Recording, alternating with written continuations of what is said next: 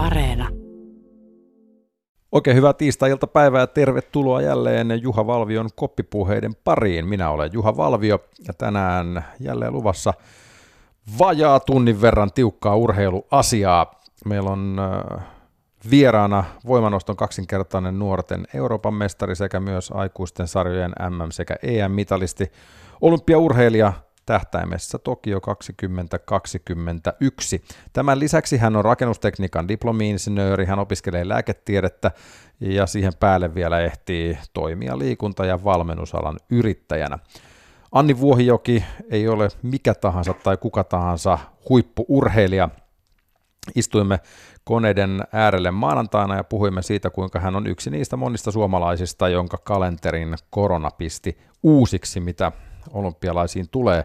Puhuimme myös yrittäjyydestä, lääkärin opinnoista ja siitä, miten hän onnistuu tasapainottelemaan kaikkien näiden asioiden välillä niin, että 24 tuntia vuorokaudessa riittää. Juha Valvion koppipuhe.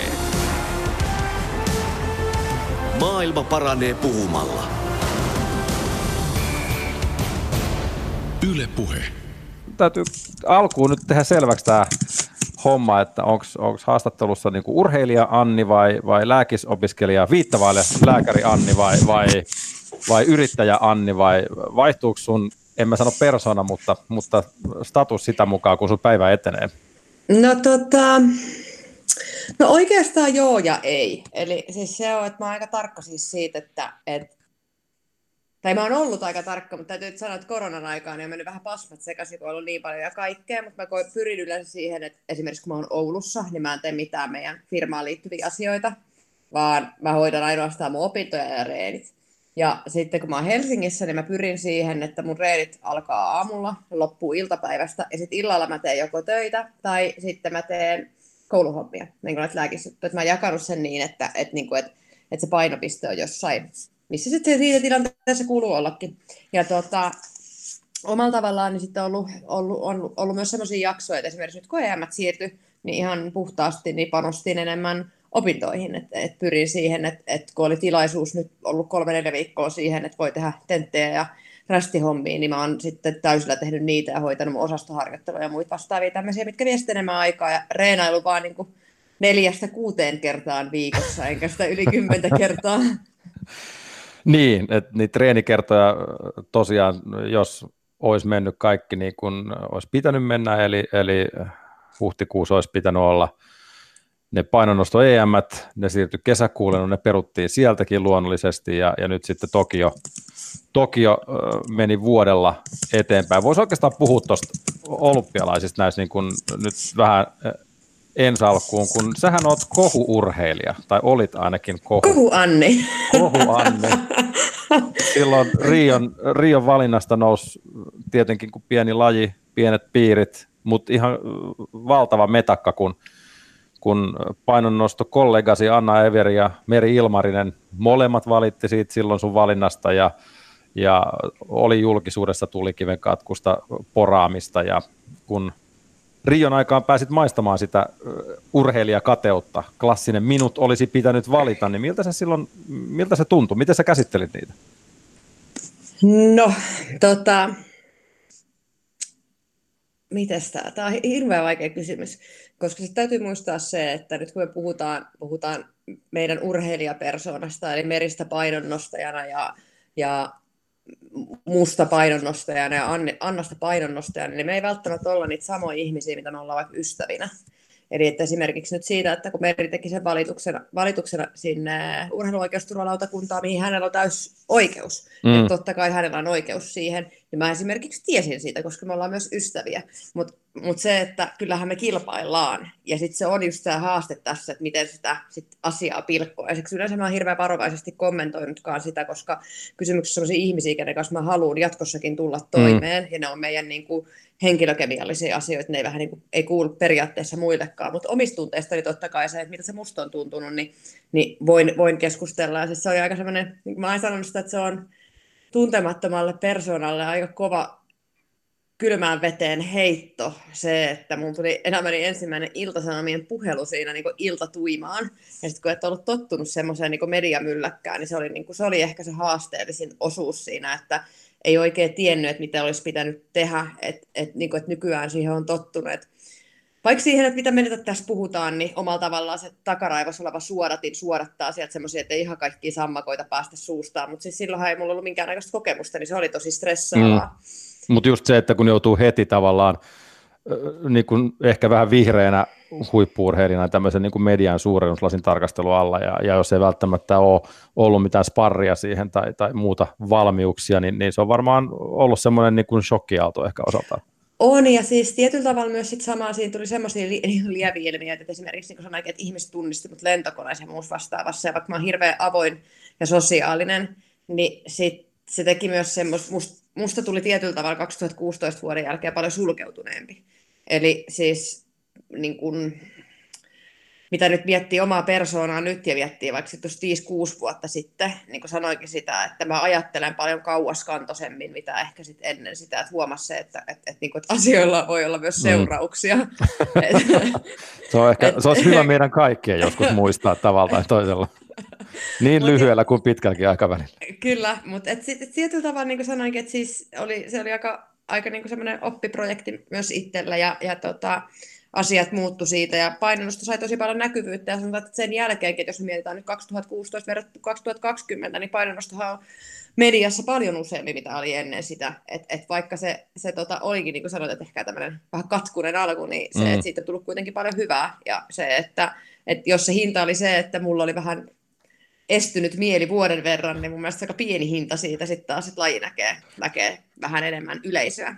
Mutta toisaalta just samaan aikaan, kun menee ensimmäisiin arvokki, tai suuri arvokkisoisiin olympialaisiin ja, ja sitten tuommoisen kohun, taustakohun saattelemana koko ajan ta- takaraivossa koukuttaa, että sitten pitäisi joku tuloskin sieltä saada, ettei tulla sitten niinku muiden, ra- muiden ruoskimana pois sieltä. Että... Mutta siis mä rakastan kilpailua. Mullahan meni reenit ihan sanotaan niin vähän jopa niin penkin alla siihen asti, että kuuluu, että me saadaan olympiapaikka. Niin mullahan tuli niinku 20 pinnaa reeneihin lisää rautaa, koska siis mä oon tosi hyvä semmoisessa tilanteessa, missä on niinku, et ei ole vaihtoehtoja. Että vähän sama kuin tänä keväänä, niin mulla kävi se polvileikkauksen jälkeen, niin ei ole enää vaihtoehtoja. Ja mä pääsin kauhean hyvä, hyvään kuntoon siitä, että et, niinku, et, et, oon tosi kilpailuhenkinen.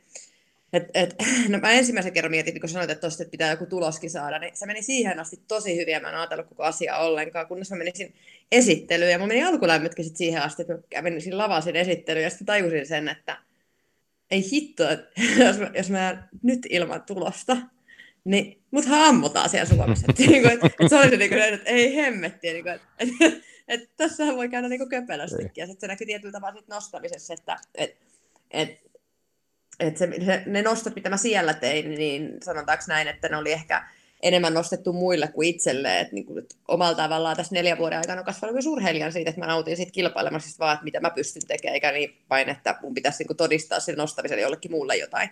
Mut... Et se oli siis semmoinen, niin kuin sanotaan, isolla lavalla ensimmäistä kertaa olympialavalla niin, että sulla on paine siitä, että sun on pakko saada tulos ja vielä kohtuu ok tulos, niin onhan se, niin kuin, eihän se niin kuin ideaalitilanne ole kenellekään.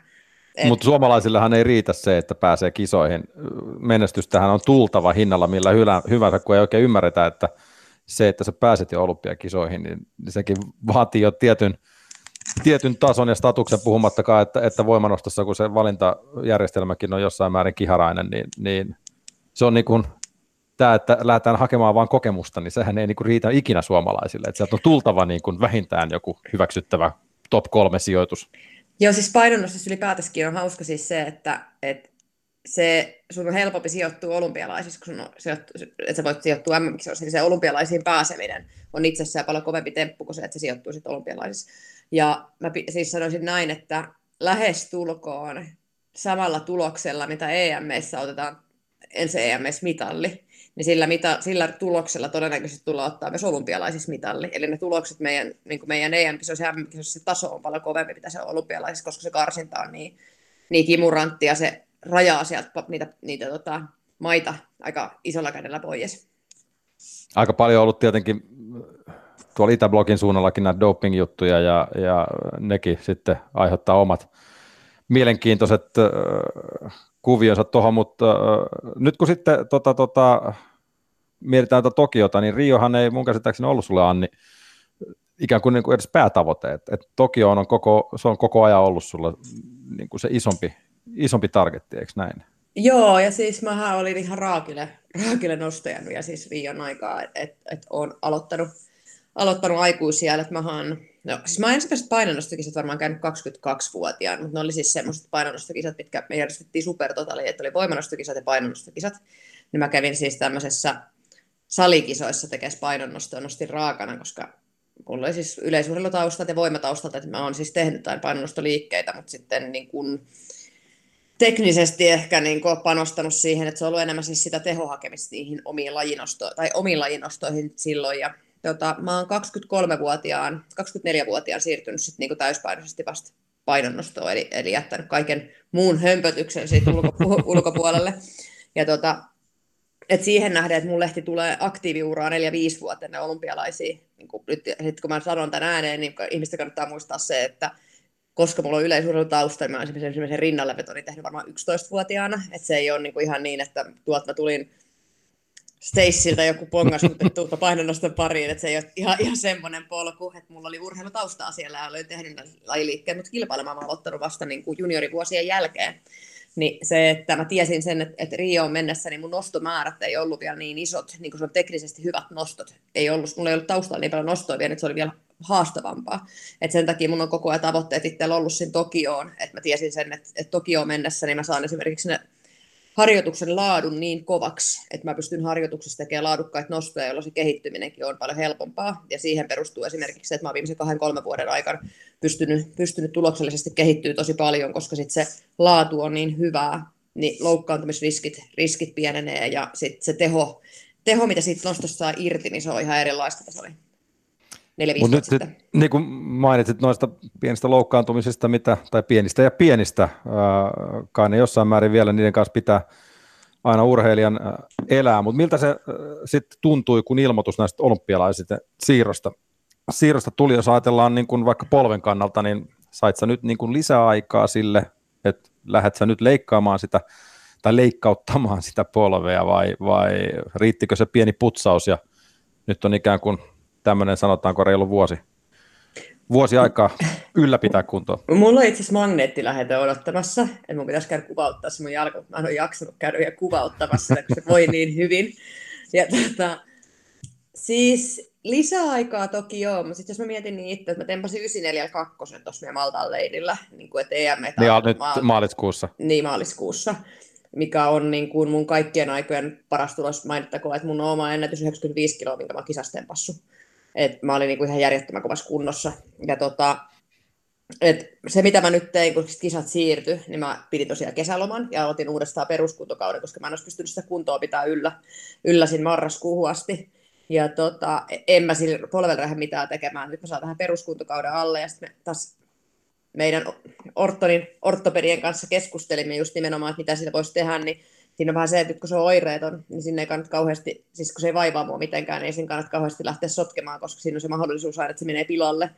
Niin nyt mennään nyt ainakin sen Tokioon asti ja sitten vähän riippuu, että mitä mä sitten seuraavan kolmen vuoden aikana teen, niin sitten riippuu se polven tilanne sitten siitä. Että tota, niin kuin mä sanoin silloin, silloin aikanaan, kun mulla sitä rustoa sieltä putsattiin, että jos sillä olisi jotain toimenpiteitä halunnut tehdä, niin se olisi pitänyt tehdä silloin, kun se meni.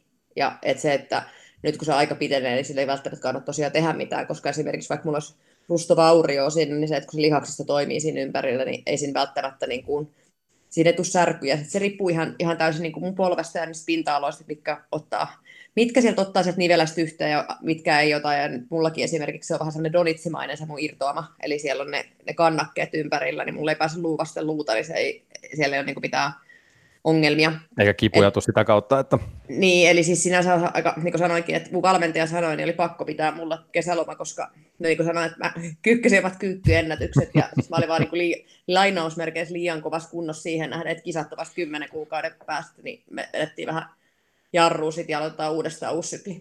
Tietenkin ihan niin kuin puhdasta jossittelua, mutta jos silloin, kun se leikkaus oli ajankohtainen, jos olisi tiennyt, että kisat siirretään vuodella, niin silloin varmaan leikkauskin olisi saattanut olla niin kuin se vaihtoehto siihen. No olisi, mutta sitten taas, olisi joo, olisi voinut olla, mutta sitten esimerkiksi nyt nuo Maltan kisat, mitkä tuli meidän olympiakarsintaa, niin mä tein tuloksen, sen ihan kohtuullisen tuloksen, mikä sitten taas helpotti mun elämää niin kuin monelta kannalta, että esimerkiksi siltä kannalta, että mulla on niin paljon pisteitä, että esimerkiksi niin kuin, että suomalaisista ei kukaan pysty sanoisin, että sieltä täytyy tulla niin kovia tuloksia, että puhutaan lähes maailmanennätyksistä tuloksista, että mun pisteet saataisiin kiinni, niin se oli mulle tärkeä kisa se Malta, että se teki sitä niin kuin, niin kuin rennompaa suhtautumista nyt siihen, että mitä siellä EM-kisoissa esimerkiksi tulee tapahtuu. Noista siirroista, niin sinä, sinänsä se on ihan hyvä, että nämä karsita meni näin, koska mä oon myös siis, kun mä oon insinööri, niin mä oon laskenut, että mun pistetilanne Totta menee. kai vaikka, vaikka, vaikka se on kimurattisen, niin mulla on löytyy Excelistä ne kaikki. Että mä tiedän, että missä mä menen ja miten tää on mennyt. Tietysti. Onko ihan pivottaulukkona laitettu vai menty ihan simppelillä laskukaavalla? Että... Ja simppeleillä laskukaavoilla, eli kato, kun meillähän tosiaan niin menee se karsinta niin, että siinä on kahdeksan paikkaa menee maailmanrankingin top 8 ja niin, että ainoastaan saa tulla nel, neljä per maa. Ja tietyillä mailla, niin kuin esimerkiksi no Venäjällä ei ole yhtään paikkaa, mutta Kasakstanilla on vain yksi paikka. Ja sitten sieltä lähetetään ylipäätään se, kenellä on parhain ranking-sijoitus. Eli vaikka kiinalaisista, niin siellä niitä on maailmanrankingin top kakkosena, vaikka 75 kilossa, niin häntä todennäköisesti ei tulla lähettämään sinne, koska siellä on löytyy niitä ykkösiä niin paljon, eli siellä on enemmän materiaalia, niin mähän tein semmoisen niin raakille laskelman itsestäni, ja sitten, jos meidän EM-kisoihin, niin alun perin se piti mennä niin, että EM ei lasketa olympiakarsintaa, vaan se olympiakarsinta olisi katkaistu siihen Maltan kisaan. Niin mä olisin jäänyt semmoisen, oliko se 0,7 pistettä siitä Euroopan paikasta. Ja tota, se on, niin kuin, jos mietitään, että mulla on 2700 pistettä, ja mä olisin jäänyt siitä paikasta 0,7 pistettä, niin mun kannalta niin tämä, oli ihan hyvä juttu. Et toki siihen olisi vaikuttanut sitten vielä esimerkiksi se, että et siinä oli turkkilainen mun ennen. Eli meillä menee kahdeksan parasta ne maailmanrankingin perusteella. Sitten jokaisesta maaosasta valitaan maaosan paras. Eli sen kahdeksan jälkeen niin Euroopan paras nostaja pääsee. Se on se, mihin mä itse tähtään, että mä olisin niin kuin top 8 jälkeen niin, niin tota, Euroopan paras nostaja. Ja siinä oli se tosiaan se turkkilainen tyttö oli minu, minun ennen, ja mä olisin jäänyt ihan niin kuin, alle pisteen hänestä. Niin nyt mä saan saisin, saan sen EM-kisan sinne, että mä pääsen nostamaan hänen ohi, niin se on mulle niin kuin, tosi tärkeää, mm. että se siirtyi noin päin.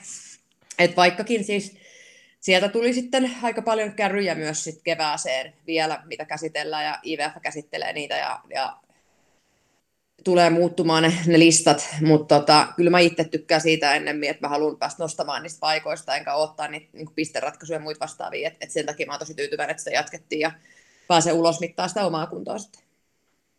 Mutta että harjoittelun suhteen, niin kuin sanoit, niin, niin vähän tuommoista peruskuntoa ja säästöliekillä menemistä, kunnes taas sitten, onko niin minkäänlaista ajatusta siitä, milloin seuraavan kerran sit saatettaisiin lähteä kisaamaan? No, mä en tiedä kuule, että meidän omalla salilla kisat kesällä. Kun nyt avattiin nämä, avattiin nämä, nämä tuota, rajoitukset, niin me pystytään ottaa tuomarit sen mukaan, niin me ei tarvitse erottaa keskenään meni. Ja me vähän puhuttiin tuon, tuon Ilmarisen Merin kanssa, että, että heinäkuun, heinäkuun varmaan loppupuolella niin järjestetään sellaiset maajoukkueporukalla kilpailut. Et jos sä et olisi sallinut, niin mulla olisi ollut vähän haave siitä, että me oltaisiin järjestetty ulkokisat, mutta kun tuossa kattelee tuon ulos, niin ei hirveän hyvää lupaa nämä kesäkisat. Niin tällä hetkellä onneksi tämä maanantainen lumisade, tai onko nyt räntää vai rakeita tai mitä ikinä, niin käsittääkseni jää tähän päivään, että, että se ei niin pitäisi, pitäisi hirveästi. No mistä sitä tietää? Tämä nyt on vielä tätä vielä kevättä, mutta, mutta joka tapauksessa sekin varmaan, että pääsee kisaamaan, on ne sitten ulkona tai sisällä tai missä tahansa, niin, niin huippurheilijalle sitäkin vaaditaan aina vähän väliin. On, ja sitten jos mä mietin itseäni, niin no mä oon tosiaan 121 kiloa työntänyt, ja mä oon yli 115 kiloa työntänyt reeneissäni ehkä viisi kertaa, että et mulla on, mun valmentaja nauraa sitä, että mun aloituspainot katsotaan sillä, että se mitä mä pystyn tekemään reeneissä plus yksi kilo niin se on se, mistä mä aloitan, aloitan kisoissa. Se on helppo laskukaava. On, eikö, mutta eikö se ole? On, ja on. Siis, mutta sitten siinä on vähän ongelmia, että kun käy tämmöisiä, että yhtäkkiä reeneissä mä tempaan 94 2, niin sitten se voi olla, että, ei välttämättä sieltä voi aloittaakaan enää niin korkeat. Täytyy Mut tarkempaa tarkastelua, että mistä lähdetään. mutta siis ylipäätänsä mä oon, to, mä oon niin kuin, mä oon ihan eri ihminen kuin mä oon kisassa, ja sen takia mulle on tosi tärkeää myös se, että mä pääsen reenaamaan sellaisessa ympäristössä, missä on kilpailu, eli, eli tota, itseäni parempien nostajien kanssa. Siksi se on esimerkiksi mulle tosi tärkeää, että, että täällä Helsingissä pääsee Merin kanssa reenaamaan, koska Meri on niin paljon vahvempi kuin mä, että tulee, tulee, tulee itse semmoinen efforttia yritettyä ja sinnittelee siinä perässä.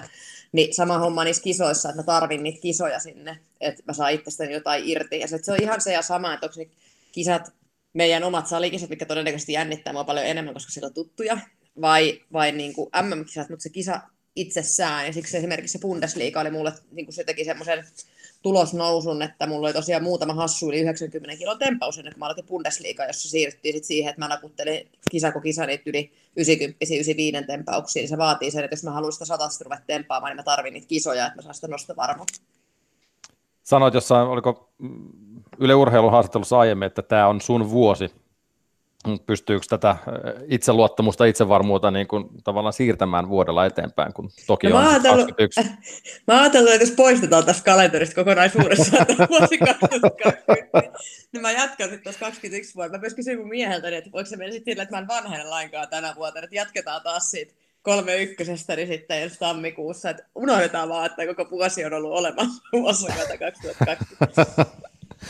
Mutta joo, siis, siis, tässä on paljon hyvääkin. Niin kuin, siis sanoinkin, että mulla on sellaisia ongelmia, mitä mä korjattua, että esimerkiksi mun toispuoleisuudet, mikä johtunee, niin kuin johtunee siitä polviongelmista kaikista, niin kuin mulla on aikaa nyt panostaa niihin. Mulla oli aikaa tehdä lopputentit ja, ja tota, omalla tavallaan saadaan toi myös hali rullaamaan, että sehän, me ollaan vasta vuosi ollut auki, oltu auki, niin se, että me saadaan sinne järkeistettyä sitä hommaa, koska sit se on ollut vähän sitä, niin kuin sanoinkin, että tulipalojen sammuttelua tässä viimeisen vuoden aikana, niin, niin tietyllä tavalla, että nyt tuli sitä omaa aikaa ja tilaa, niin se on mm. ihan hyvä homma. Niin ja varsinkin nyt, kun korona vielä sekoitti sen, että salit täytyy pitää kiinni, ja, ja, tai pitäytyi pitää kiinni, kai niitä voisit pikkuhiljaa availlakin, en tiedä miten teillä menee, mutta, mutta No me ollaan, meillä on itse asiassa sellainen tilanne, että koska meillähän salilla reenaa sanotaan, että niin 90-80 prosenttisesti niin pelkästään ammattiurheilijoita, niin me ollaan, me, koska siis salihan, hallitus ei kieltänyt saleja olemasta auki, vaan siis hallitus suositteli sitä, niin me tehtiin se järjestelmä niin, että, että me estettiin se normaali, normaaleiden salikävijöiden kävijämäärä, mutta kyllähän meillä ammattiurheilijat treenas koko ajan. Eli juuri siis, eihän katsoa tuon ulos, niin enhän mä voi käydä tempauksia tekemässä pihalla. Että se ei vaan niin kuin ollut mahdollista. Mm. Niin me jaettiin sitä sitten niin, että sama porukka, koska me oltiin oltu Maltaalla just silloin kolme viikkoa leirillä, kun tämä korona alkoi, niin sillä samalla porukalla me oltiin siellä Maltalla, niin me jatkettiin suoraan reineihin Helsingissä. Eli käytännössä me karanteeni siirtyi vaan sinne salille. Ja tota, et joo, että täytyy kyllä sanoa, että hyvin niin kuin meidän salilla, salilla olevat ihmiset niin, niin ymmär, on niin kuin ymmärtänyt sen tilanteen, just niin kuin sanoinkin se, että se sali on varattu meille, ja me sanottiin sitä, ja meillä on ollut sellainen sääntö siihen niin kuin niihin reenivuoroihin ylipäätänsäkin, että ne ihmiset, jotka tekee ammatikseen urheiluun, niin he on päässyt reenaamaan, koska meidän pitää saada päästä harjoittaa sitä meidän ammattiin. Ja toki sitten taas, sit taas, tässä oli se mun lääkäripuoli, minä niin olen joutunut puntaroimaan niitä terveysseikkoja ja muita asioita ja pyytänyt neuvoa, että mä aktiivisesti myös kysellyt sit kokeneemmilta kollegoilta, että miten niin he näkevät tämä ja onko tämä riittävät teot ja temput, mitä me ollaan tehty ja miten me ollaan kaikki niin kuin, hygienia- ja siivousjärjestelmiä tehty, niin ne on, on, on aika paljon käyttänyt tästä ulkoista konsulttiapua, että itse asiassa tästä meidän salin toiminnasta ja miten me itse ollaan reenattu, niin mä tein sitten tuonne IGTV ihan semmoisen lähetyksen, että selitin vähän, että miten me ollaan esimerkiksi niin kyykyssä, kun joutuu olemaan varmistajia, niin miten me ollaan niin jaettu se, että pysyy turvavälit ja kaikkea, niin ollaan niin ajateltu sitä aika pitkälle. Ja miten me, miten me ollaan niin kuin, tilattiin sairaalatukusta sinne käsidesiä ja muut vastaavaa, että, että, se, että, että siellä olisi turvallista treenata, että sehän se ennen kaikkea, että ei se ole se ongelma, että haluttaisiko me olla auki, vaan se, että kaikkien niiden urheilijoiden olisi turvallisesti treenata ja tehdä sitä omaa ammattia siinä, niin semmoisia asioita joutui miettimään. Ja se oli tosi stressaavaa ja tietyllä tavalla se paine siis myös siitä, että koska mulla oli se ratkaisu, että mun pitää päästä treenaamaan, koska EM, EM oli tulossa, niin se ajatus myös siitä, että miten ne muut ihmiset näkee sen, koska siitä on tullut, niin kuin Noora Lottanen esiri sitä, että siitä on tullut aika paljon myös eri puraa, että miksi jotkut urheilijat käy salilla tai uimassa tai missä he, niin kuin, mitä he tekeekin niin oman urheilunsa eteen.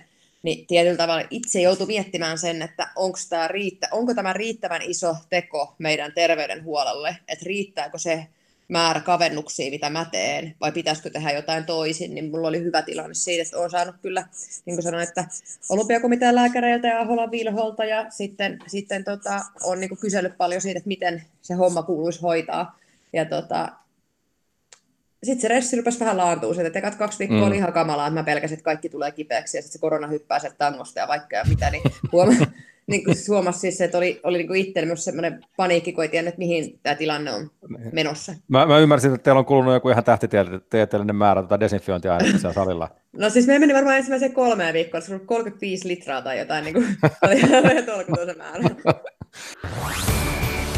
Juha Valvion koppipuheet. Lääkäriopiskelijana periaatteessa sulla on vähän tuommoista pientä työsuhdeetuakin tässä, että sä saat, niin kun, sä saat niin kun sun urheilija minälle, saat konsultoitiin niin kun ortonissa sun polvelle aina vähän väliä tästä näin, ja, ja sitten samalla, okei, sä varmaan joudut olemaan myös korona-asiantuntijana sun ystäville, koska sä oot lääkisopiskelija, niin kaikki olettaa, että sä tiedät silloin siitä kaiken samaan aikaan, mutta sitten kun sun pitää olla yrittäjänä siinä myös, niin, niin tässä on niin kuin, en mä tiedä, mitä mä oon ymmärtänyt ja, ja, ja lukenut sun haastattelua, niin, niin tuntuu jotenkin silti sopivan sun persoonalle, että, että on monta rautaa tulessa ja, ja sä pystyt kuitenkin kaikesta stressistä huolimatta niin kuin handlaamaan ainakin jollain tasolla tilanteen, joskaan et ole yksin siinä sitä handlaamassa. Että. Joo, siis joo, tietyllä tavalla kyllä, mutta sitten siinä on niinku haittapuolin ehkä se, että niin kuin sanoin tuossa viikonloppuna, että, että sitten kun pitäisi olla sellaisia hetki, että ei tee mitään, niin mä en oikein, se on niin se asia, mitä mä en osaa. Niin mun on tosi hankala olla sille lauantai-illassa, että, että ei tekisi mitään. Että jos mä en ole reenaa, nyt pitäisi ehkä opiskella tai tehdä töitä, niin se on semmoinen, missä mä oon koettanut tsempata niin, että, että antaisi itselleen siimaa siihen, että, että voi olla semmoisia iltoja, että istuu sohvalla ja aina ei tarvitse niin olla hirveän tehokas. Et sit, kun mä yritän aina olla sillä ajalla, mitä mulla annetaan, niin hirveän tehokas, niin siinä on myös tuo varjopuoli. Mutta tosiaan, niin mä itse, kun ne asiat, mitä mä teen, niin on sellaisia asioita, mistä mä tykkään. Niin mä tykkään valmentaa. Mä tykkään ihan hirveästi opiskella. Musta on ihan äärettömän hauskaa olla siellä orttorilla töissä. Ja siis ne on sellaisia niin kuin, mä oon hirveän innoissani siitä, mitä mä teen, niin siinä on myös se kääntöpuoli, että puhutaan niin kuin positiivisesta ylikunnosta, eli semmoisia ihmisiä, jotka innostuu helposti, niin kuin vaikka minä, niin mulla on pakko olla se jarrumies, niin kuin mä en naureskele, että se mun aviomies on vähän semmoinen jarrumies, että se on niin kuin, kun mulla tulee sellaisia maailman mahtavimpia ideoita, esimerkiksi mulla on ollut 15-vuotiaana bändi, niin sitten mä totesin, totesin että pitäisikö mun kesällä, niin pistää se bändi taas pystyyn ja ruveta taas soittamaan musiikkia. Että joo, että tähän har- härdelliin niin kannattaa. että nyt, kun, nyt kun heinäkuussa vähän lomaa ajateltuna, niin siihen vaan niin musiikkiopistoon. Ja, että hän niin sanoo sillä järkevästi, että kun mun lähtee laukalle tämä aj- ajatus, että, että, että, että mietistyt taas kaksi kertaa. onko, onko vuorokaudessa tarpeeksi tunteja tähän, niin niin, mutta se on hyvä, että, että jos sulla on kuitenkin sulla on valmentaja, joka kertoo, milloin sun pitää syödä ja nukkua, ja sitten on niin kun toinen puolisko kotona, joka painaa välillä vähän jarrua niin kuin sunkin puolesta, niin, niin tässähän tuntuu jonkunnäköinen balanssi jo olevan, mutta mut, on, mut onko se niin, että ei se, nyt, ei se balanssi aina ole ollut niin helppo löytää kuitenkaan? Että... Ei, ja mulla edelleenkin siis silleen, että nyt esimerkiksi kun mä olin tekemässä osastoharjoittelujaksoa, niin mä huomaan siis sen, että Mulla on siis se ongelma, että mä en nuku enkä syö, jos mä en keskity siihen, että mä en nuku enkä syö, koska sitten taas, niin taas ne oli positiivisen innostuksen ongelmia, että et, niin jos se mun valmentaja aina jaksa muistuttaa siitä, että muista syödä, niin mä varmaan painan siis se 59 kiloa, koska sit mä voin ihan hyvällä omatunnolla vetää ilman lämmintä ruokaa vaan sen takia, koska kaikki on niin kivaa. Niin mä, niin si- mä siirrän aina sitä mun ruokailuhetkeä. Samalla niin se uni on semmoinen, että mä saatan istahtaa koneella ja kirjoittaa vaikka mä kirjoitan tosi paljon, niin mä saatan kirjoittaa blogeja ja muistiinpanoja ja muuta vastaavia niin monta tuntia. Ja sitten mä huomaan, että ei hitsi, että kello on niin yksi yöllä, että mun pitää aamulla seitsemältä herää treenaamaan, niin mulla käy näitä. Niin sit, mulla on sellaisia muistutuksia kännykässä, että, että, niin kuin, että mun menee esimerkiksi kännykkä tiettyä aikaa yöllä kiinni tai illalla kiinni just sen takia, että, että, että se ei niin kuin kiskoisi mukanaan, mutta mä myös pidän mä myös pidän sellaisia hetkiä, että, että jos mulla on paljon tekemistä, niin kuin esimerkiksi viime viikolla on ollut, niin mä en ole niin ankara itselleni vaikka niistä nukkumaan menoa, ja sitten mä annan sellaisia viikkoja itselleni, että sit voi vähän syödä huonommin ja nukkuu vähän huonommin ja tehdä niitä töitä eteenpäin, niin kuin sanoinkin siitä, että se on sellainen balanssi, eikä se kaikilla sovi. Suurin osa ihmisistä olisi tosi ahdistuneita siihen, että ei ole vapaa-aikaa esimerkiksi ollenkaan, mutta niin kuin mä sanoinkin, että mulla sitten taas esimerkiksi siellä salilla oleminen ja valmentaminen, niin se antaa niin paljon, että se on vähän niin kuin mun ulkomaan matka tai etelän loma tai mm. huvipuistoreissu, niin se, että et, vaikka monet sanoo sitä, että menee ylikuntoon, ja monet esimerkiksi arvostelut siitä, että mä olisin parempi urheilija, jos mulla olisi vähemmän juttuja, mutta se mun aikataulutus on ylipäätänsä tehty niin, että mä menen urheilueellä, että mulla on aina niin ne reenit siihen, laitettu sinne mun kalenteriin, mulla on siellä aina ne mun päiväuniajat ja lepohetket, ja sitten se ylimääräisen ajan, niin mä teen niitä asioita, mistä mä tykkään. Niin, ja jos sattuu olemaan lääkisopintoja tai sattuu olemaan yrityspyöritystä, niin sit se on sitä, mutta siis mm. se on niinku sitä mun omaa vapaa-aikaa, se on niinku mun niitä harrastukseni. Niin. Eikä se, eikä se tunnu silloin, jos niin kuin sanoit, että teet niitä asioita, mitä sä tykkäät. Ensinnäkään, eihän kaikilla ihmisillä ole edes mahdollisuus tehdä niitä asioita, mitä tykkää. Ja, ja mun mielestä toi on tärkeää, että sulla on siis päiväuni merkattu kalenteriin. Tuo on ihan mahtavaa. Mä haluaisin merkata myös päiväuniajan kalenteriin. Niin. Ku, ku, kuinka pitkä, onko tämä niin 15 minuutin power nap vai onko tämä niin puoli tuntia vai mulla on edes 12-13 mun semmoinen niin lepohetki, että se vähän riippuu siitä, että ehdinkö mä nukkumaan, että joko mä nukun nukun, niin kuin, mä nukun yleensä puolesta tunnista 45 minuuttia, se on semmoinen niin kuin hyvä. Ne. Niin. Ja tota, sitten siihen mahtuu vielä yksi jakso yleensä salattuja elämiä, että se on semmoinen mun Annin tunti. Onko, tää, tää, salkkarit sun tämmöinen niin kuin, pitkäaikainen asia, mitä olet fanittanut vai, vai tämmöinen salainen, salainen pahe? Se on sekä että. Se on mun pitkäaikainen paritus ja salainen pahe. mä aina sanon, että jos ihminen käyttää, mäkin käytän päätä niin aika paljon, että jos mä käytän 20 tuntia vuorokaudessa, tai 23 tuntia vuorokaudessa mun päätä, niin mä voin ihan hyvin jättää sen tunnin siihen, että mä katselen salattuja eläviä televisiosta. Ku, kuinka paljon tässä, kun saat sun urheilijaurasi ja, ja ylipäätään elämässä aikana etsinyt tämmöistä sopivaa balanssia, että löydät niin kuin yrittämiselle ja opiskelulle ja työlle sen, sen sopivan suhteen, niin kuinka paljon muut on sanonut sulle, että, että eihän tämmöistä voi, ethän sä voi tällä elää, että, että eihän sut mitenkään, jos, kun, kun toihan kuulostaa, jos järjellä niin kun ajattelee loogisesti ja mitä nyt ikinä, niin, niin toihan kuulostaa niin ihan hirveän mahdottomalta toi sun aikataulu, mutta kun siellä on asioita, missä tykkäät, niin e-, eihän silloin ne voi viedä vaikka 26 tuntia vuorokaudesta, mutta mutta onko muut joskus yrittänyt sanella, että Anni Vuohijoki, et voi elää näin?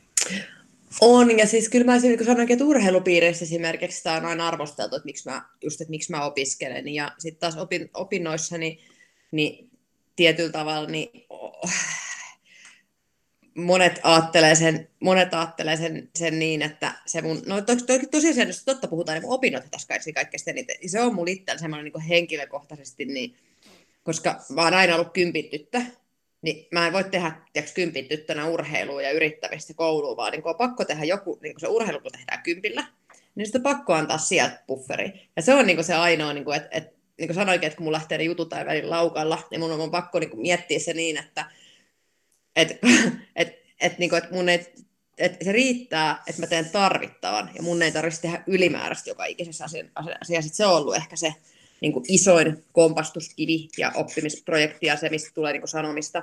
Ja yleensä on ne ihmiset, jotka arvostelevat, on niitä ihmisiä, jotka ei tunne mua. Mm. Et, et siis se, et, et se on helppo sanoa vierestä, että et, niinku, et, et sä voi valmentaa, et sä voi tehdä tota noin. Mutta se, että mä sanoisin, että taas maailmassa ei ole hirveän montaa ihmistä, kenellä on oikeus se, se sanoa. Yksi niistä ihmisistä on esimerkiksi mun valmentaja, joka tuntee mut niin hyvin, että hän näkee sen saman tien että kun mulla lähtee olemaan liikaa hommaa. Saarin perustaminen oli esimerkiksi semmoinen, että siinä oli ihan liikaa hommaa. Se oli ihan kamalaa. Siis se oli ihan, siis se oli, niin kuin mä että se oli mun elämäni paskin idea koskaan perustaa sali. Kolme viikkoa ennen EM-kisoja niin me valettiin sitä lattia kesken lyötsiä. Kyllä siinä mietiskelin, että voisi sitä urheilijauraansa muutenkin rakentaa. Mutta hei, miettikää nyt korona-aikana. Jos me ei mm. olisi perustettu sitä salia, niin nyt mä olisin tuolla vesisateessa tempaamassa rautatangolla. Että niin. niinku, et, et, et, kyllä se niinku antoi sit paljon mahdollisuuksia, mutta se oli just semmoinen, että se oli semmoinen ra- rako, mikä oli pakko tehdä ja hoitaa, mistä mä en niinku ihan nautin, mutta en niin suuresti, koska ei ollut aikaa. Niin se, että kyllä Mika silloin sanoi kesäkuussa, että, että nyt pitää niin kuin jostain asiasta saada lisää aikaa ja lepoa ja hoitaa nämä lihaskunnat huo, parempaa mm. jiiriä, että olet mennyt liian pitkään vähän niin kuin vastusta vasten, niin Mika on niistä tyypeistä, ketä pystyy sanomaan se, koska hän näkee sen mun reeneissä ja motivaatiossa. Sit musta esimerkiksi, musta tulee tosi kiukkunen, ja musta tulee kiukkunen reeneihin, eli musta lähtee se, kun mä tykkään kuunnella musiikkia, kun mä reenaan. Ja meillä, on se, meillä on vielä se, kun me harrastetaan sitä suflausta, niin me yleensä tanssitaan siellä kesken reenejä. Siis se pitää olla semmoinen niin kuin, se pitää olla kivaa, koska siis ei kukaan ihminen jaksa tehdä mitään semmoista, mikä on kamalaa. Ja sitten kun mä olin väsynyt, niin sitten siitä treenistä tulee semmoista pakkopullaa. Ja sitten kun mä en haluaisi vaan suorittaa sitä, vaan mä haluaisin, että se olisi, niin kuin antaisi mulle jotain, niin sitten silloin kun se lähtee vähän niin kuin, mä ylikuormitun, niin silloin sieltä lähtee ne kaikista tekemisistä lähtee se hauskuus pois. Ja, se on se, ja silloin ei välttämättä tule tuloksiakaan, koska on ei, se laji, ei. laji kuin laji ainakin mitä on muiden lajien huippujen edustajien kanssa jutellut, niin, niin yleensä vaikka jossain lätkässä, niin, niin silloin kun on ollut kivaa joukkueessa, niin silloin mestaruuksia voitetaan, ja, ja silloin kun se on ollut mielekästä, ja just nimenomaan siitä saa jotain, kun se urheilija saa siitä jotain itselleen, ja, ja, ja se ei tunnu niin kuin väkinäiseltä, niin silloin se on niin kuin parhaimmillaan. Niin ja siis se, mä sanoisin näin, että sillähän ei periaatteessa ole esimerkiksi mitään merkitystä, millaisessa kunnossa olet siihen tuloksiin nähdä, vaan just nimenomaan se, että kuinka kuvassa kunnossa kuvittelet olevassa. Mm, niin, et, juuri et näin. Esim, niin kuin mä oon sen siis mä oon vähän siitä hassu suomalainen, että mä esimerkiksi, mä oon ajatellut, että mä oon paljon parempi, mitä mä oikeasti oon.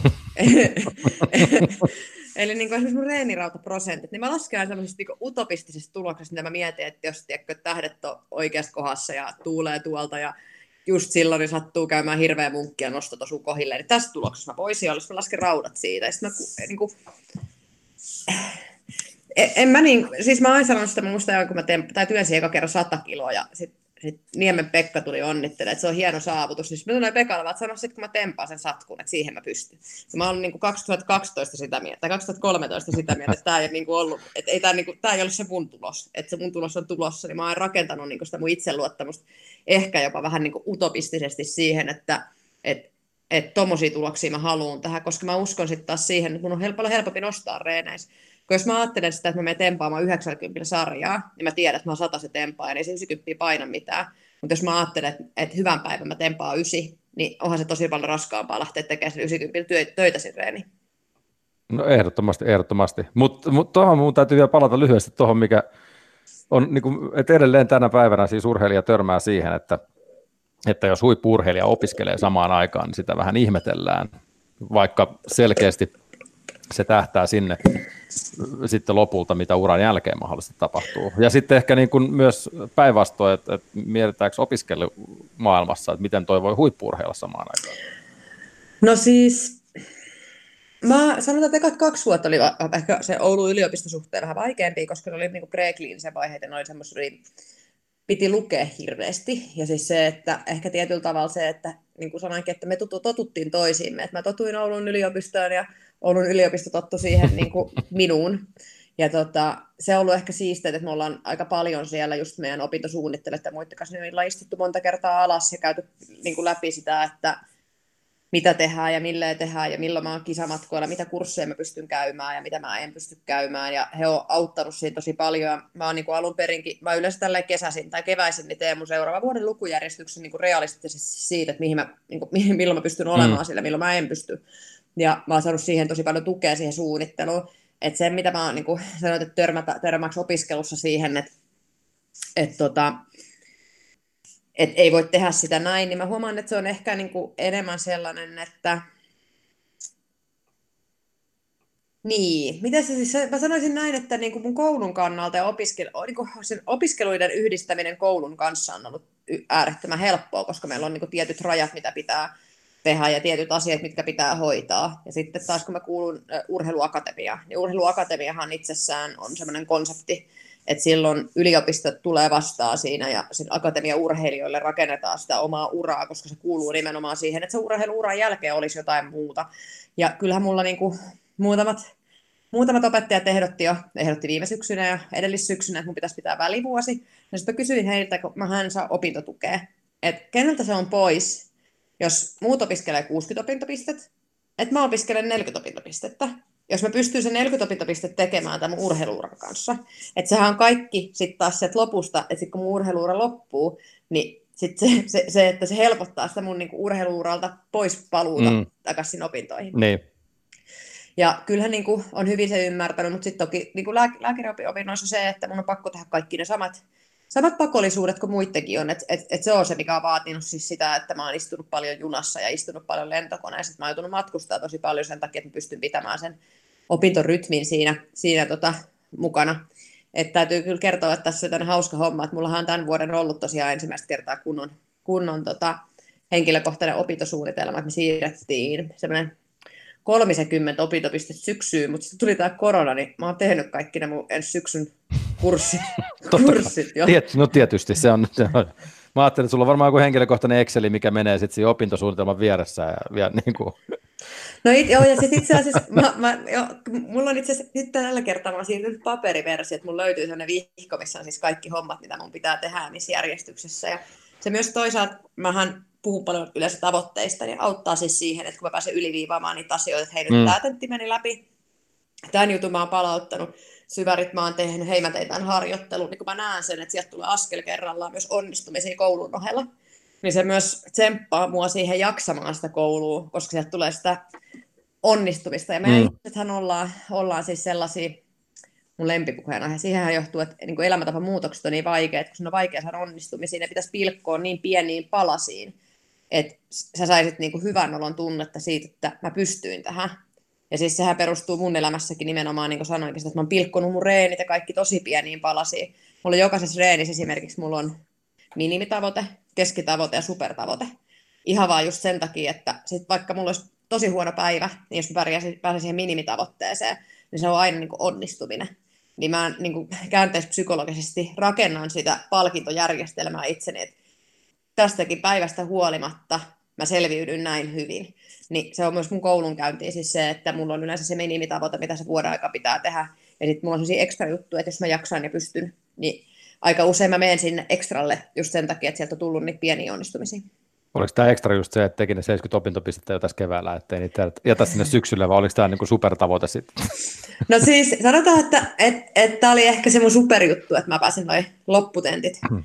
Tentit lähestulkoon kaikki, että parista ei ole tullut vielä tuloksia. Mutta, mutta siis hetkinen, onko tämä nyt tarkoittaako tämä sitä, että, että oot hakemassa nyt sitten lääkärilupaa syksyllä? Siis mulla on semmoinen tilanne, että kun mun pitäisi olla olympialaisessa elokuussa, niin mä oon siirtänyt viime vuoden elokuusta niin muutaman jutun 2021 vuotta. Tai 20, okay, anteeksi, okay, 2000, okay. anteeksi, 2020 syksyyn. Niin mä just katsoin mun lukujärjestystä, että jos, sanotaan, että jos nämä loput tentit menisivät läpi, ajatellaan nyt, että mulla on siis kaksi tenttiä, mistä on tullut tuloksia, niin mulla on muutama pienryhmä, psykiatrian pienryhmäharjoittelu, niin elokuun viimeinen viikko ja syyskuun toinen viikko, ja sitten saa valviraluvat. Eli mulla puuttuu se, että muutama pienryhmä. Juha Valvion koppipuheet. Valmennus on se, mikä tuo äh, Anni Vuohojoki sulle sitten paljon mielihyvää ja on sulle niitä kivoja juttuja sitä sun vapaa-aikaa, niin puhutaan hetki siitä, kun, kun korona tosiaan teillä laittoi salin ovet kiinni, mutta painonnostoharjoitukset on siirretty nettiin, innokkaita oppilaitakin käsittääkseni on, on, jo, on jo ilmaantunut, mutta, mutta koska olet myös lääkäriopiskelija, niin, niin musta olisi hyvä avata vähän painonnostoa ja voimannostoa ihmisille, koska itsekin sikäli kiinnostaa, että miksi painonnosto ja voimannosto on niin kuin äärimmäisen hyviä kuntoilulajeja ihmisille. Mä itse asiassa eilen mietin sitä, kun liikunta ammattilaiset Facebook-ryhmässä, niin naishenkilö kirjoitti siitä, että hän toivoisi, että koronan jälkeen niin salilla käyminen vähenisi ja ihmiset siirtyisi enemmän kestävyysliikuntaa takaisin luontoon. Ja tota, mietin mielessäni siis tätä, että meidän ihmisten ongelmahan on se, että me tehdään tosi vähän fyysistä työtä nykyään. Eli jos me mietitään, että me tehdään istuvaa työtä ja me yhdistetään siihen pitkäkestoinen kestävyysharjoittelu, niin se syö meidän lihasmassaa vielä entuudestaan, jolloin tullaan siihen, että vaikka juoksemalla, niin sä saat vaan polvet ja selän kipeäksi, koska se lihasmassa siellä ei riitä ylläpitämään sitä juoksuasentoa ja se kuormittuu liikaa se kroppa sen takia se saliharjoittelu ylipäätänsä on, on niin 2000-luvullahan noussut, että meidän, me tarvitaan rasitusta lihaksistolla, jotta me voitaisiin paremmin. Ja tämmöinen pieni noppitieto, että naisillahan reisilihaksen voimakkuus korreloi elinjään ennusteen kanssa, koska se suojaa meitä vanhuusiellä sitten esimerkiksi lonkkamurtumista. Ja sitä kautta tullut myös nämä voimalulait. Voimalulait, sit, niin kuin, että voimannosto ja painonnosto sit enemmän näkyviin. Et alkuuhan niin kun painopistehän on ollut, jos me mietitään vaikka kilpailijamääriä, niin Suomessakin niin ollut enemmän voimannosta puolella, koska se on lajin helpompi aloittaa. Varmaan säkin oot tehnyt niitä takakyykkyjä ja penkkipunneruksia mm. maastavetoja. Se on se, mitä se perus Seppo menee siinä salilla tekemään, niin se katsoo pe- penkkimaksimin joka viikko, että kehittyykö se. Se on se, niin kuin, mitä salilla ei, puhuta, ei puhuta mun maksimeista nyt. Ei mennä ja tähän. Tota, no joo. Ja ylipäätänskin se, miksi se on ollut helppoa, on se, että sä tarvit tennikseen yleensä valmentaja, jalkapalloa valmentaja tai seura, mutta pa- painonnosto tai salilla käynti niin on semmoista, että sä voit mennä salille ja ruveta ryskimään. Se oli se 2000-luvulla, mitä tapahtui, ja 90-luvun, mm. 90-luvun loppupuolella, mutta sitten tuli, tultiin, sitten tuli me naiset. Kun me naiset ollaan tultu lajiin mukaan, niin naisharjoittelijat on enemmän semmoiset, että heitä kiinnostaa se, että he ei halua mennä rikki, he haluaa nostaa teknisesti oikein. Ja sitten kun naisilta puuttunut kokonaan niin kuin naisten fysiikkavalmennus, valmennus niin sanotusti harrastetasolla. Eli, eli miehet on käynyt salilla, mutta fysiikkavalmennus naisilla on varsinkin nyt puuttunut. Et tietyllä tavalla naisten mukaan tuleminen voimailulajeihin on tehnyt sen, että sieltä on tullut myös junnuja enemmän samaa tahtia, koska silloin se on koettu hyväksi, että se ei ole vaan semmoinen äijien verkkarihousuissa kellarissa oleskelujuttu, vaan siitä on tullut niin kuin ihan niin kuin itsessään terveellinen kuntoilumuoto. Ja tota, painonnosto tulee oikeastaan sen takia, että se lajina vaatii paljon vähemmän loppupeleissä sitten, jos ei teknisiä osa- osallistumisia ajatella, mitä vaikka voimannosto. Eli painonnosto, kun sä et tarvi mitään muuta kuin sen tangon, Ja sä pystyt treenaamaan se koko kehon läpi niin painonnostoliikkeillä puolesta tunnista 45 minuutissa, plus siinä se liikkuvuusominaisuus. Eli me saatiin ne kestävyysharjoittelijat, eli ne, ketkä kävi lenkillä, niin tarvittiin se fysiikkaharjoittelun mukaan, niin he ottanut se painonnoston avulla, koska sä pystyt siinä treenaamaan niin painonnostoliikkeen, se räjähtävyyden, liikkuvuuden ja motoriikan paljon yksin, tai niin kuin nopeampaa, mitä se, että sä tekisit salilla pelkästään niin kutsuttu laiteharjoittelu. Se on ehkä vielä, jos, jos mietitään, jos mietitään että, että jos meidän suomalaisten suurin syy lääkärissä käyntiin on liikunta- ja tukielinten sairaudet, ja ne maksaa kai valtiolle. Laskentatavasta riippuen puhutaan nyt miljardeista euroista. 3-4 miljardia euroa maksaa liikunta- ja tukielinsairaudet suomalaisille, ja se on niin kuin maailman tasollakin yksi, yksi niin kuin suurimpia syitä työkyvyttömyyteen. Niin, eikö se tarkoita just sitä, että niin kuin sanoit, me tehdään istumatyötä ja enää ei heinäpaaleja heitellä, heitellä tuonne traktorin lavalla ja, ja ei, ei olla kivitöissä, niin, niin me, me kuihdutaan pois. Joo, siis se on se, se, on se ongelma. Tietyllä tavalla ongelma on myös, että ei riitä aika. Ja jos sä mietit, että sä oot Helsingissä töissä, sä oot kahdeksan tuntia duunissa, niin sä voit huonolla trackalla se, että jos no, sanotaan sillä, että sä asut Tuusulassa, Tuusulassa käyt Helsingissä töissä, niin sulla tulee tunnin ajomatkat ruuhka-aikaa. Niin sulla on 10 tunnin työpäivä, 10 tuntia, 8-9 tuntia pitäisi nukkua, ja sulla on lapsia ja perhettä siinä, niin eihän se niinku, miss, missä vaiheessa sä käyt treenaamassa. Mm. Et se on se, niin se ongelma, mikä meidän pitäisi ratkaista. Ja siis se, se, se että korona-aikahan ihmiset on ruvennut liikkua, ja mä toivoisin, että se liikunta jäisi sinne. Ja se munhan ongelmanratkaisu, miten mä ratkaisisin tähän, on se, että pitäisi tukea yrityksiä tarjoamaan työntekijöille työaikaa. Eli sillä, että se, me lasketaan työaikaa olevaa harjoittelua, eli se olisi yritysohjaistettua, jolloin se vaikka se olisi vastenmielistä liikunta toisten mielestä, niin se suorittaminen olisi paljon helpompaa silloin, koska se olisi yhdistetty sen työaikaan. Mm. Ja se tyky, tyky ja kuntoutushan on se, mikä mun on eniten, niin kuin sanoinkin, että mikä mun, mun niin kuin valmennusprotokollassa on ehkä se lähinnä omaa, omaa juttua ja mitä haluaisin tulevaisuudessakin kehittää, on just nimenomaan se, että me saataisiin me saataisiin ne, me saatais ne ihmiset liikkumaan, kenen pitäisi liikkua, koska tällä hetkellä on hirveä trendikästä se, että yritysjohtajat menee treenaamaan ja on yritysjohtajia, johtajia tunteja, vaikka mitä johtajille, mutta kukaan ei ole kiinnostunut siitä, miten ne johtajien alapuolella olevat ne työntekijät voi, vaan ne johtajat käy pistää sitten kuntoon, mutta se työyhteisö ei ole kunnossa. Eli meidän pitäisi niiden johtajien avulla, esimerkin avulla, saada se työyhteisö liikkumaan mun mielestä mm. työpäivien mm. aikana. Ja se on kamala, että me sanon näistä, mietitään, että kuinka paljon se maksaa se yksi tunti siellä. Mutta se, se maksaa itsensä takaisin, kun ne ihmiset on fyysisesti paremmassa kunnossa, koska ne jaksaa keskittyä esimerkiksi työntekoon sen jälkeen paremmin. Just näin, koska paljon se maksaa yritykselle, kun työntekijä on neljä kertaa vuodessa selkäkivun takia poissa ja sitten haetaan taas Kelalta päivärahoja ja näin poispäin. Minkälaista palautetta niin on tullut näistä sun, sun nettitunneista, kun, kun se mitä mä nyt ymmärrän – voimannostosta ja painonnostosta niin se on sikäli sillä niin kuin tekninen laji, että, että sulla täytyy olla selät suorina ja, ja nostotekniikan täytyy olla kondiksessa, ettei välilevyt pullahda ja näin poispäin, niin, niin miten sä oot onnistunut välittämään niin kuin sun, sun ammattitaidon ja huippuurheilijan osaamisen niin kuin ruudun välityksellä? No mä sanoisin, että yllättävän hyvää palautetta. Yllättävän sen takia, koska mä olin itse vähän skeptinen, että miten tämmöinen online-valmennus valmennus lähtee rullaamaan, että ehkä eniten ihmiset oli yllättyneet siitä, että mähän katson henkilökohtaisesti kaikkien heidän nostonsa sen reeni, tai, tai reenitunnin aikana, että me tälle Zoomillani, Zoomillani käydään yleensä kaikki, jotka jakavat videokuvansa, eli kaikkihan meillä ei uskal, uskaltanut ensimmäisellä tuntilla varsinkaan jakaa videokuvaa, mutta nythän siellä sitä videokuvaa jaetaan paljon rohkeammin, mä koitan käydä heitä läpi siinä, plus sitten, että Zoomihan antaa meille se galleria view, mistä näin mm. yleiskuvaa, miten se menee, niin he on ollut ehkä sanotaan, että isoin yllätys on ollut meidän asiakkaille, asiakkaille siis se, että he saa henkilökohtaisia ohjeita.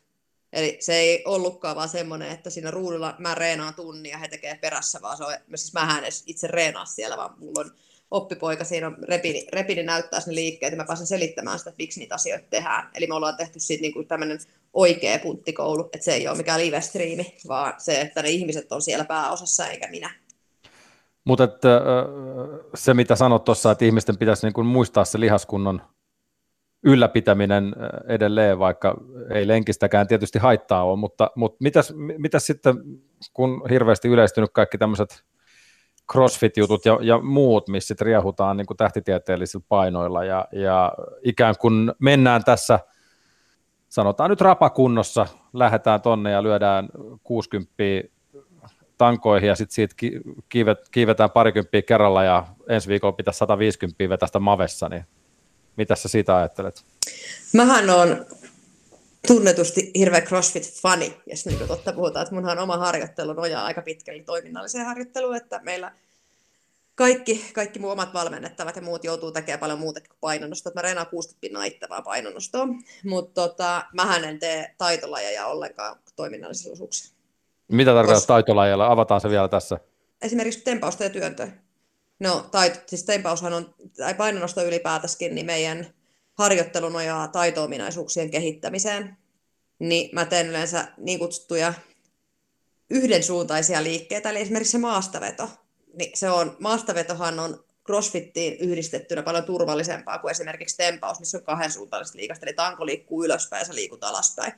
Niin kun puhutaan moninivel liikkeestä, niin se, että mä sanoisin näin, että se vaatisi se 10 000 hyvää toistoa, että sä pystyt ruveta tekemään niitä toiminnallisesti. Eli se, että pusket sieltä sitä, sitä kuntoa läpi. Mutta CrossFit itsessään on tehnyt äärettömän hyvää siinä, että ne on nimenomaan yhdistänyt se kestävyysharjoittelu, voimaharjoittelu ja saanut niin kuin, tavalliset ihmiset liikkumaan. Ja sitten kun se on niin tehokas, jos mietit, että tunnin CrossFit-tunnille, niin sä saat paremman pumpin, paremman lihastuntuman, paremman fiiliksen, mitä sä saat kolmen tunnin aikana, jos sä menet podailemaan salille. Että jos me mietitään sitä peruspodailua, että sä käyt laitteesta toiseen, niin sun menee siihen ihan järjetön aika verrattuna siihen CrossFit-tuntiin.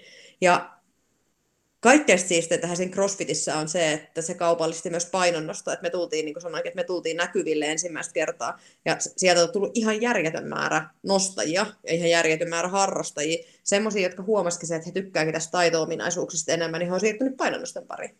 Et me ei niin kuin sinänsä olla kilpailevat elimet, ja nykyään toiminnallinen harjoittelu, eli tämä CrossFit itsessään, niin kuuluu painonnostoliiton alle. Mm.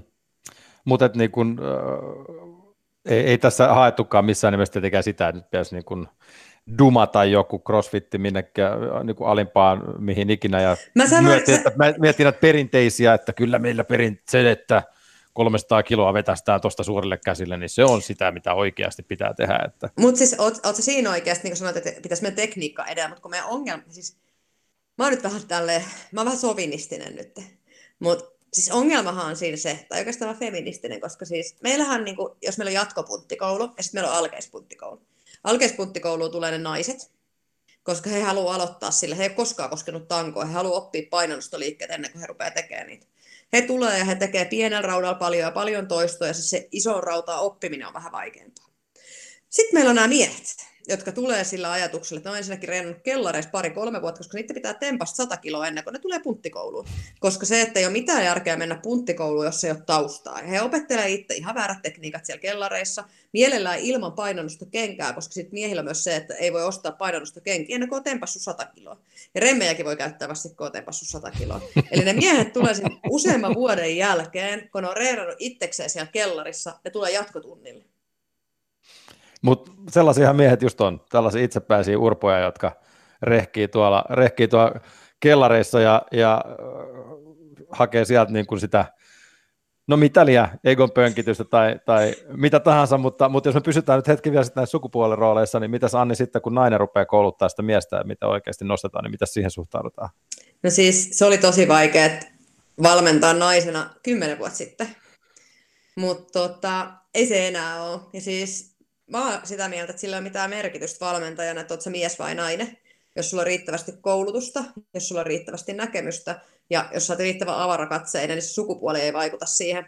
Että tietyllä tavalla niin, niin tota, mä uskoisin siihen, että mun tunneille ja valmennukseen hakeutuu ne ihmiset sen takia, että ne haluaa mun valmennukseen, ei sen takia, että onko mä mies vai nainen. Mutta toki niin kuin sanoin, että on, tämä on mun kymmenes juhlavuosi, tämä vuosi 2020 niin kun yrittäjänä, valmentajayrittäjänä, niin onhan mullakin niin kuin jo jonkin verran kokemusta, mutta mä näkisin, että mut puuttuu edelleenkin, että mä haluaisin semmoisen niin 50 vuoden pätkän, että missä pääsisi niin vielä syvemmälle siihen kaikkiin ihmisen niin fysiologiaa ja biomekaniikkaa ja muuhun vastaavaa, mikä on niin kuin nyt vasta niin kuin itselle tullut osaksi sitä tekemistä, niin kuin sanoinkin se, että siinä missä mä ennen olin sitä mieltä, että tietyt asiat voi olla, että tehdään asiat tietyllä tavalla, niin on huomannut vasta, että tietääkin yllättävän vähän, että pitäisi tietää vielä enemmän, että se on niin kuin nyt vaihtunut itselle ehkä viiden vuoden aikana se nimenomaan se mm. avarakatseisuus sinne. Mutta voiko, Mut, koskaan, voiko koskaan tietää kaikkea, eikä niinkään voi ei, olla? Että... Voi. Ei, ei. Ja siis sitä valmentaminen on vähän sama, sama semmoista, että mitä enemmän sä oot valmentanut, sitä vähemmän sä huomaat, että sun pitäisi opiskella ja oppia. Et tota, ja kun jokainen yksilö on aina erilainen, että tiettyjä lajiajalaisuuksia, niin kuin heitin tuosta miehistä ja naisista on olemassa, mutta kuitenkin kun me ollaan joka, jokainen on yksilö, niin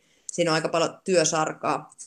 Mutta joo, niin kuin se, että sanoinkin, että ei se ollut alkuun helppoa, helppoa naisena valmentaa, mutta mulla oli myös aika paljon miesvalmennettavia. Niin se helpotti siihen alkuun, kun mä oon aloittanut, niin mä oon valmentanut miehiä.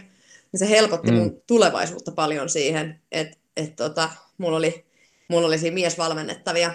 Ja sitten toinen asia täytyy sanoa, että kyllä tässä painonnostoliikkeissä, niin kyllä mies joutuu jonkin verran reenaamaan, että se on mua vahvempi. Niin se on lähtökohtaisesti se, että kun mä oon 64 kiloa ja mä pystyn lyömään niin kuin vastaan ja kampoihin voimatasoiltaan, niin se on ihan hyvä peruste miesten kanssa tehdessä töitä.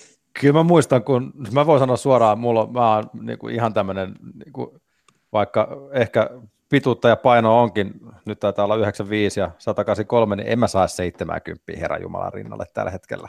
Mutta mut mä muistan kyllä, kun somessa, oliko Lotta Harala, joka näytti jossain Instagramissa pikkasen, pikkasen jotain omia, omia tempaa. Siinä ollaan huntilla tai painaa menemään jotain nopeita rinnallevetoa, niin kyllä siellä aika moni mies oli ihmeessä, että, että tota, jos tuommoisessa kondiksessa itse olisi ja, ja näin poispäin. Paljon muuten tällä hetkellä siis sun rinnalleveto Enkka Onanni? Niin 121 kiloa on käytän rinnan. Okei, pidetään tota benchmarkkia tässä näin, että kaikki, jotka kuuntelee, niin 121 rinnalle siitä. Ja onko se niin kuin syväkyykyn kautta? Joo se, on, joo. joo, se on ihan kyykyn kautta. Ihan, ihan suoraan, mutta se 121 tulla syväkyykystä ylös, niin sekin, jos ottaa se suoraan siihen rinnalle ja käy syväkyykyssä alhaalla ylös, niin sekin on aika vaikeaa. Se tota, etukyykänne mä oon 150 kiloa ja takakyykänne, mä itse asiassa kyykkäsin 160 just kolmosen ennen. Se oli tämä mun ennen kuin mä siirryin kesälomalle. Just. No mutta hei, tuossa on, just kun tässä kesälomat pikkuhiljaa koronan jälkeen kolkuttaa, niin tuossa on jokaiselle sitten kesälomille vähän motivaatiota ja, ja miettii, mutta, mutta ei se varmaan nyt loppupeleissä edelleenkään siitä kiinni, että kuka kyykkää eniten ja, ja kuka nostaa eniten penkistä. Tai ei, en mä tiedä, ei, onko? Ei, ei, voi se ollakin. Se riippuu persoonasta. Mitä teidän piireissä? Mutta siis jos miettii painonnasta piireissä, niin kyllähän se pitkälti on kiinni siitä, että kuka tempaa eniten ja kuka työntää eniten. Kyllä mä pidän Anni suokin vahvana ja, ja olympia toivonakin tässä vielä, kun ensi ens kesää kohti katsotaan, joten kiitän tosi paljon ajasta, oli hauska jutella. Joo, mukava, oli mukava turista ja tsemppiä kaikkeen nyt tulevaan. Toivottavasti ne lääkäripaperit tulee ja seuraavaksi on sitten olympiamitali vai mitä? Toivotaan, että AM-kisojen kautta, mutta kyllä niin kuin ihan sanankin, että hyvillä mieliä eteenpäin ja näyttää ihan mukavalta kaikki muu paitsi toi sää. Juha Valvion koppipuhe. Maailma paranee puhumalla. Yle Puhe.